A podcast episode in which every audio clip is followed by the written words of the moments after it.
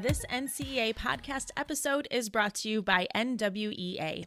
NWEA is a research based, mission driven, not for profit organization that supports students and educators worldwide by creating assessment solutions that precisely measure growth and proficiency and provide insights to help tailor instruction.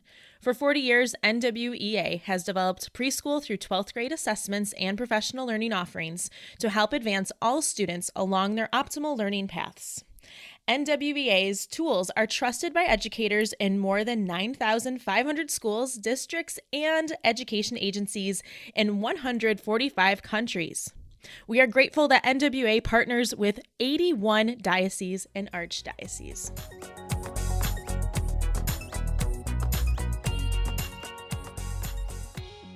Hello and welcome to the NCEA podcast. This is a podcast dedicated to support Catholic educational leaders. At NCEA, we address challenges in Catholic education and we also share our successes. I am Jill Annable, the Senior Vice President of Programs here at NCEA, and I have the honor of promoting and leading the programs that we have, like our main event each April and the Catholic Leadership Summit in October. But today I am here with one of our members, and that is Jim Gallagher, the Superintendent of Catholic Schools in the Diocese of Erie. Uh, thank you so much for being with us today. Good morning, Jill. I'm glad to be here, and uh, thanks for giving me an opportunity to share my experiences. Absolutely. Before we dive into that, let's talk about um, your your um, your life in Catholic education and how you got to here. So I'm, I'm sure, like everyone else, it's it's a little bit of an interesting story. Um, I went through Catholic education my whole life. Um, graduated from a Catholic grade school, graduated from a Catholic high school, and graduated from a Catholic university. So uh, I'm very familiar with Catholic education. Although uh, in the early part of my career, when I began teaching, I spent uh, 14 years in public education. Um, but uh, interestingly enough, um, my faith is very important to me. I always felt that uh, I was holding something back. In fact, the most important part of who I am, which is my Catholic faith and my relationship with God, um, I loved my time in public education, working with students and um, enjoying my time in the classroom. But I always felt that there was something missing. Um, and so I continue to pray about opportunities uh, within the Catholic school system um, that would present themselves for me to uh, jump back into what I had known and loved. Um, but ironically, I really had no interest in uh, senior administration. In fact, throughout my career, folks would ask me, you know, why don't you go back and get your principal certification, or why don't you go back and do this? And I kept trying to find ways to do anything but that. I really wasn't looking to be an administrator. Um, I love that. Yeah, That's yeah. Great. So I loved teaching, and then I was a uh, worked in an educational service agency for quite a while uh, as a professional development. Uh, I led professional development, and then moved into curriculum and I loved that work. Um, but ironically, I kept finding myself in scenarios where I um, had to go back for more school to be able to have career options. I was still early in my career and felt that I didn't want to limit myself. Um, so I went back to get my principal certification only because uh, that allowed me where I was working to do more in professional development and supervise some other people. But again, I wasn't really looking to be a principal. Um, and then I did that for a number of years and found myself at a point where uh, I couldn't progress and um, knew that I had a long career ahead of me yet. So I went back to um, get my PhD in uh, education, was part of a program, um, but life circumstances changed and I had to defer that. Um, so I thought, gosh, all right, Lord. I really don't want to do this, but I'll be a I'll go back and get my superintendent certification just so I have options. Um, and then it was at that time in our diocese the bishop began the uh, pastoral planning process, which was to really take a look at Catholic education in our diocese, but also parishes and youth ministry, and really you know take a broad approach and see what our diocese needed. Um, so they released a plan right as I was going through my superintendent process. Um, that called for a new position, which they had not had a superintendent um, probably 15 years prior, um, and really put out a plan called Building in Truth and Love, which was a roadmap for how we were going to restructure and, and, and grow Catholic education in the Diocese of Erie. And part of that was creating this position. Um, and something clicked, and I just prayed about it a lot and felt the call and uh, applied, but kept thinking, Lord, I'm okay with it if I don't get it. And um, here I am five years later. So that's. Okay, I was that was going to be my my next question was how long ago was that, and who was running the schools then? So without a superintendent, wh- how was all that work getting done? Sure. So uh, that plan was released in 2015, and then I was hired in 2016, and that included, you know, restructuring schools and you know really looking at the future and what we need and right sizing, but then also uh, creating a vision for what we wanted Catholic education to look like and moving forward. Um, so prior to that, it was the there was a vicar for education position um, and that was my boss. I reported to him as you know as the superintendent. I reported to the vicar for education. But they also had a director. I mean we, we have an office staff the catholic schools office and those folks have worked really hard to get to that point. They were the ones that brought forth the plan and initiated um, you know a lot of the work. Um, so I can't take all the credit at all because I walked into uh, here's the here's the roadmap. Now it's time to execute. Um, so we had you know director of government programs, director of curriculum, director of personnel and, and schools. Um, so they but they just didn't have that that point person as the superintendent. Sure. So how many how many schools are in the diocese? So we have 30 schools. Uh, seven of those are high schools. And um, we have two types of schools at this point. Well, actually, three. Um, we have the traditional parish based schools, um, which we all know and love from our childhood, but we also recognize that there's limits to that. And as we move forward, that that model really um, isn't the model of the future. And so then the other model that we have is what we've called our system schools and those have been separately incorporated. Uh, they still work with us in the Catholic Schools office, and as superintendent, I have some um, authority w- over them, but um, they also have boards. There's two tier boards, and they have limited jurisdiction, and um, so they we are trying to set up uh, strong sc- school systems uh, that can really make the decisions they need to make and and um, at the local level. And part of that is because our diocese is so large. We uh, we cover 13 counties in Pennsylvania, and it, that's 10,000 square miles. So um, it really you know, and we're in we're on one end of the diocese, so the city of Erie is kind of you know right up against the lake, but then the rest of the diocese is out in the counties, and and there's rural. So we have some um, more urban areas, but then we really have a lot of rural areas as well. Um, yeah. I, okay. So let, us talk about that a minute because I think the size of your diocese and how far it spreads is very relatable to many dioceses in this country. Sometimes we just listen to the top 10, you know, the big ones, but yours is very relatable in that you can get to know 30 schools pretty well. You know, you can have relationship and um, whether you have jurisdiction there or not, if the governance models in the system or the or the diocesan schools, it sounds as though that's a side you know that's you can put people in a room together and have really good conversation and get work done with that size even if they're spread out. So okay so i have a bit of a different question. So i'm also in the midwest and i am also near a great lake. I have i'm 30 minutes to the beach uh, lake michigan. So how far away are you from lake erie are you on Lake Erie? Uh, we are on Lake Erie. I would say I, you know, I can be at the beach in probably 15 minutes. So. Ah, uh, it's a, you know, it's America's third coast, and people don't even understand how how incredible that is. It's it's beautiful. So just want to make sure we highlighted that. Yeah, absolutely, um, it's beautiful. Yeah, but we get a lot of snow too, that. so there's a trade-off. yeah. Okay. Yeah. It, well, which is which is why we appreciate the sun when it comes out, yes. and we appreciate yeah being able to uh, go outside. So. Okay, so now sometimes as leaders, and this is how this conversation got to be um, on the podcast. I love that Um, I receive phone calls all day from superintendents, but I also make those phone calls. And in our conversations, we really start talking about um, some things happening in your diocese and some things that have given you energy lately, because this has been a long haul the last couple years of um, areas of leadership we never saw ourselves getting ourselves into. And I just want to start with this. So sometimes as leaders, we don't like to share things until they're finished and they're tied up nicely in a bow. And then we can share it with colleagues and say, hey, look what I did and this worked. Um, but our conversation was more about something you're in the thick of, a process you have going on right now. And I know that we have the most to gain when we share our leadership processes and those starting points.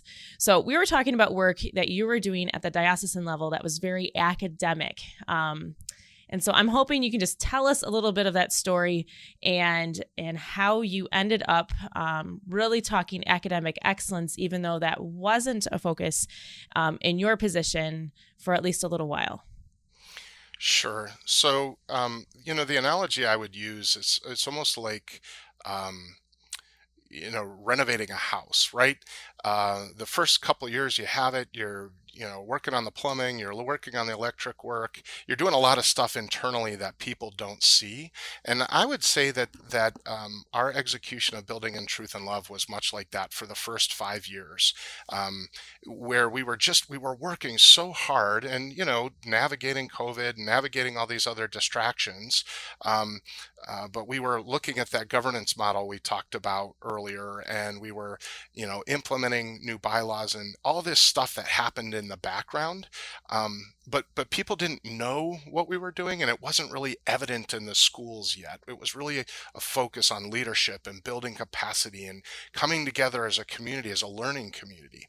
Um, and so finally though what i would say is that after sort of five years of doing that internal work we're at a point now which is so exciting um, to be able to to do work that's much more visible and um, you know that's really impactful in different ways. So the work we were doing before was impactful but it was policy work. It was all that infrastructure stuff that had to be in place. Um, but now we're at a point where we can really focus on academic uh, success and excellence, and um, we can focus on really the professional development needed, the leadership needed in our schools to to grow and strengthen uh, the quality of our academic experience. So, how did that happen? Well, one of the key decisions we made early on, and it was something we wrestled with. We almost didn't do it was um, our middle states accreditation process. So previously, uh, all of our schools independently were accredited. You know, they, we required them to go through that. It was a seven-year plan. They would go through it and make it happen. But our office really wouldn't get all that data. We weren't a part of the process, and we weren't a part of the conversations about what their goals were and things like that. And so it was really um, kind of isolated and and um, you know in silos people were doing their own thing. And we made the decision um, even though we knew it was going to be a lot of work on our end to um, have a diocesan wide accreditation process. So, working with middle states, they worked with our office, and then through that process that we organized here in the diocese, the schools would gain their accreditation by working as part of one big plan. Um, and that took some buy in. Some we actually had five schools that said, you know, that sounds like a great idea, but we really value the process. We want to continue doing that. And we didn't we didn't play hardball. We said, okay, this time this is new for us. Let's see how it goes. Um, but but the advantage then was we had 25 schools.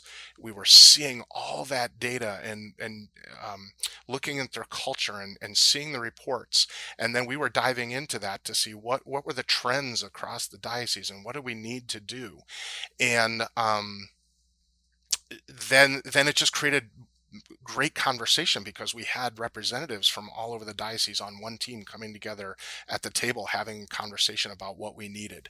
So because we did that, and the data we had and the conversations we had, we were able to narrow down three goals uh, that our diocese needed to focus on. One was governance, which we were already doing, so I won't talk about that. But the second one was we realized that we did not have a culture in our schools that really understood the value of assessment data or student data. Um, we, you know, when I first got here, and again, my public education experience, um, you know, we were used to kind of we had a, a public website that ranked each school so we were really used to talking about data and student growth and achievement. Um, but when i got here and i'd say how do you know your school's successful? You know we would hear things like well our students have smiles on their faces or they go to church which absolutely is what we're looking for. But from a academic standpoint we really weren't able to demonstrate um, in, a, in a powerful way the great work that we were doing. And so we recognized that if we were going to tell our story, if we were going to be competitive, if we were going to inspire confidence in our parents, we needed to be able to do so in a, an intelligent way and back it up with with data. So that was one thing is we needed to create a culture in our schools that understood. Um, we didn't want to swing too far the other way. I think you know in my experience, uh, there's an overemphasis of assessments in public education. But I think in my experience here, we didn't weren't doing it. Um, I was to say we had some, but it wasn't being used effectively. The other area through the trends we noticed is that um, we had some some growth opportunities in in the area of our mathematics instructions. Um, we know that's an important skill with STEM and and everything that's happening in our world right now. And that's important to parents when they see that.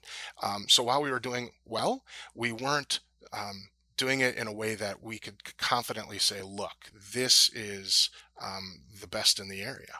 Um, so we focused on those two goals uh, developing a culture in our schools that values and uses uh, student assessment data to drive instruction in the classroom. And then within the next seven years, all of our students will be at benchmark or exceed benchmark in the area of mathematics because we know how important that is. Um, so those became our two goals and where we you know again then we had covid and our you know we, we were we had setbacks right? We we went through a two-year process to decide our new assessments. I wanted buy-in right? I wanted assessment that went from grade three all the way through grade nine so we could have continuity between the elementaries and the and the high schools. And we were using some early um, early learning assessments for grades K through 2. So we were we were going to finally align all of our assessments from K through ninth grade, and then even in 10th and 11th grade, we we unified um, the um, college preparatory assessments. Um, so it was so exciting, and we were finally got there and we used a company we it was a two year process to go through have a group decide and they came to us after one year of covid and they're like we're discontinuing this product And um, needless to say, I struggled with that quite a bit because we forced, you know, we didn't force, but we pushed through COVID and made it happen anyway. And the teachers were loving the data and was having the conversations exactly what we wanted. And we had to start over with a new assessment this year. And um, that was devastating. I can't believe how you were interrupted like that. That is, oh my goodness. It was devastating. You can ask, I had to leave my office when they told us. I, I went for a walk. I'm like, I just can't deal with this right now. So, so what did you land on? So, what did you end up doing? So, we switched and we're now using um, NWEA map growth assessments, okay. and we're very excited about that. Um, and we're moving through the transition once again.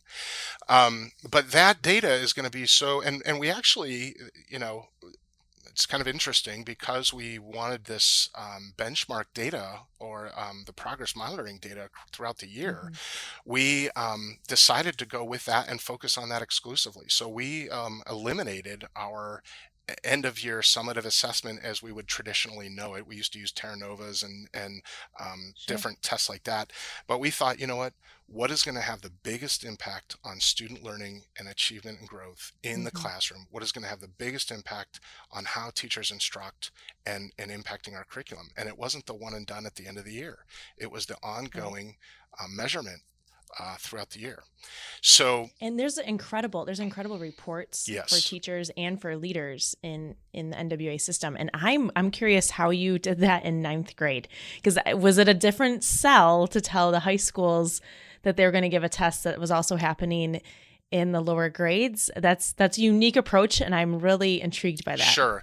So we we when we put our assessment committee together, right? It all goes back to that background work we talked about we had high school representatives and elementary representatives together and we broke up into subcommittees but we asked them identify your data needs. Like what is it that you need to better prepare your teachers or help your teachers provide this instruction? So we started from that premise and we actually took the time to develop a an assessment, a philosophy of assessment for our diocese. You know, why are we mm-hmm. using this data? How will we use it? What will we not use it for? That actually took um, quite a bit of discussion because people were nervous. Well, how are you going to use this, and can it be used against us? Well, you know those kinds of things. Um, so we developed a philosophy of assessment. Then we developed belief statements around it how are we going to use this data to provide meaningful work in our diocese and in our schools? So laying that groundwork helped because then when we got to the point where we were analyzing assessments, everyone understood what our common goal was, what our purpose was, and then it became a matter of not convincing them to do it so much as how can we find the tool that works for all of us and meets our different needs. And um, when when the secondary folks saw that the information would carry through and they could see continuity between the students they were getting from our feeder schools and the data that would also then go into the high schools, they were on board. They were on board because they were a part of the process and they understood why we were doing it. Um, and there is some flexibility at the at the ninth grade level. There is a separate algebra test that they can take instead of just the mm-hmm. regular math. There's a separate um, I think literature or ELA test, I can't remember which one it is exactly, um, that they have some flexibility in. And we gave them that flexibility. Um, but again, that was all part of our goal to create a culture in our schools that understood the value of this data and how and, and how to use it. Right. And I think, you know, and that's also building an authentic way for those conversations to have of transition years um, and for your schools to work together. So that's and they're all learning it together. So that's it's not it wasn't the elementary schools convincing the high schools to continue it or the high schools telling you know their feeder schools what to do. So the kids are prepared. This gets to be collaboration on a level playing field which is incredible. Okay so your your colleagues your your superintendents throughout the country are probably wondering with everything else on your plate, how in the world do you have do you have time for this? But also how has this work impacted the other responsibilities you have as superintendent? Sure. So, uh, you know, you could make the argument that we don't have time, um, because so many things come at us, all you know, as a superintendent and dealing with 30 schools, which isn't a huge diocese, but it's not, you know, it, you know, in our area, it would be considered the third largest school district in the region, um, and we have 17. So, um, I would say this: we don't have a choice. It's imperative that we make time for this work. It's just like we do for our Catholic identity and bringing in our faith, which is a part of what our school is um, and our diocese. We have to have the academic excellence. Our bishop, uh, Bishop Persico, I have a huge amount of respect for him. He uses the analogy of two lungs, right? Catholic identity is one lung, and the other lung is academic success. And so in my work, it is so easy to be, um, you know, the tyranny of the urgent. We've we've all heard that, right? To be responsive to all these things, and and um, you know, my day can get blown up like that. But we have found, and um, to support this work that we're doing, we have created what we were many of us know are called the professional learning communities. And so we've asked we put whole professional development together to get in our schools uh, professional learning communities and them building teams to use this data so that it doesn't just we're not just giving them data but we're giving them a framework and a vehicle to unpack that and to have safe conversations around what needs to happen right so we kind of thought you know what we're asking them to do it out there in the schools and we need to to take some ownership and do that ourselves in our own office. So we started a professional learning team here in the Catholic Schools office, and separate from our normal logistic meetings. And we're meeting um, at an hour and a half intervals. We stay true to it. We built our norms just like we asked them to do. And um, I have to tell you, it's it's the most energizing part of my week because we're talking about the stuff that we all became educators for. You know, I didn't go into education to deal with COVID and masks and, uh, you know, or deal with all these things. I went into education because I wanted to make a difference because I believed in the power of education and making a difference in children's lives. And um, this gives me the opportunity to do it. And we protect that time. We, we make it so you know, we, we tell folks you can't interrupt us. This is our hour and a half. And, um, you know, if there's emergencies, we respond to the emergencies. But it's so energizing and it's impacting the other part of my work because it's it's causing us to focus and to really look at what is important um, and how are we spending our time in responsiveness versus strategic leadership. Um, and so we're trying to build leaders. We're trying to build lead learners in our buildings. And if we don't do that or model it ourselves, you know how can we say we're, we're more busy than they are we're not um, so if we want them to prioritize it we have to prioritize it and and so that's how it's impacting my work mm-hmm. I, lo- I love that uh, image of the lungs and at NCEA, the, the National Standards and Benchmarks for Effective Elementary and Secondary Catholic Schools, the NSBECS. Domain one is all about the faith life of the school and teaching students the faith. And then domain three is academic excellence, and they go hand in hand. You can't you can't be successful in the NSBECS without one without both of those. Um, and so it sounds as though you've already answered this next question I was going to ask you, which was about what happens if a diocesan office neglects the academic excellence part of the NSBECS. And I'm just wondering if you have any additional thoughts on that because it happens because we're in the thick of so many other things. What what does happen if you were to walk away from this now that it's started, or as you see colleagues who don't prioritize this because there's so many other things to do from a system point of view? You know i i was prepared for that question and i would say the answer is and i don't i don't mean to be strong but it, i think we're not fulfilling our mission. Our mission of catholic education is to bring the faith into the lives of of our students and their families and bring them to christ but we have to do so in an academically uh, sound way we have to provide that that education piece. Otherwise, um, we can no longer survive on just being a good Catholic school. There's too much competition out there. There's too much information available on, on the internet regarding how schools are doing in districts. And when people move in, realtors are, are recommending districts based on their scores. And if we're not a part of that conversation, if we don't prioritize that, we've lost our mission and we're going to really lose our relevancy. That's that's the truth of it. Yeah. Oh, that's okay. You're preaching to the choir. I'm I'm with you on that one. That's why I'm here at NCEA. This is this is the work. This is the hard work that we're all up to. Um, I can tell you're a lifelong learner. You're I can tell. You can just you can just hear it in the in the answers you're giving. What are some ways you continue to learn while also being superintendent? So, a couple things. One, um, I make it a priority to attend all the trainings that I ask our principals to attend. So, when we were you know having the professional learning community conversation and we were getting some professional development on that or when we were looking for the standards for mathematical practice and we were rolling that out as part of our math goal i was there i was there whether it was virtually or in person um, and that's for two reasons one i need to know not just be up you know we, we joke about being up in the office or the you know the up in the ivory tower right and if, yeah, I was going to say the ivory yeah, tower. Yeah. That's the there it is. Exactly. So if I'm not there as a part of it, one, it doesn't demonstrate that I'm prioritizing it or that I think it's important. It's important for them, but not for me, right? If I'm not there.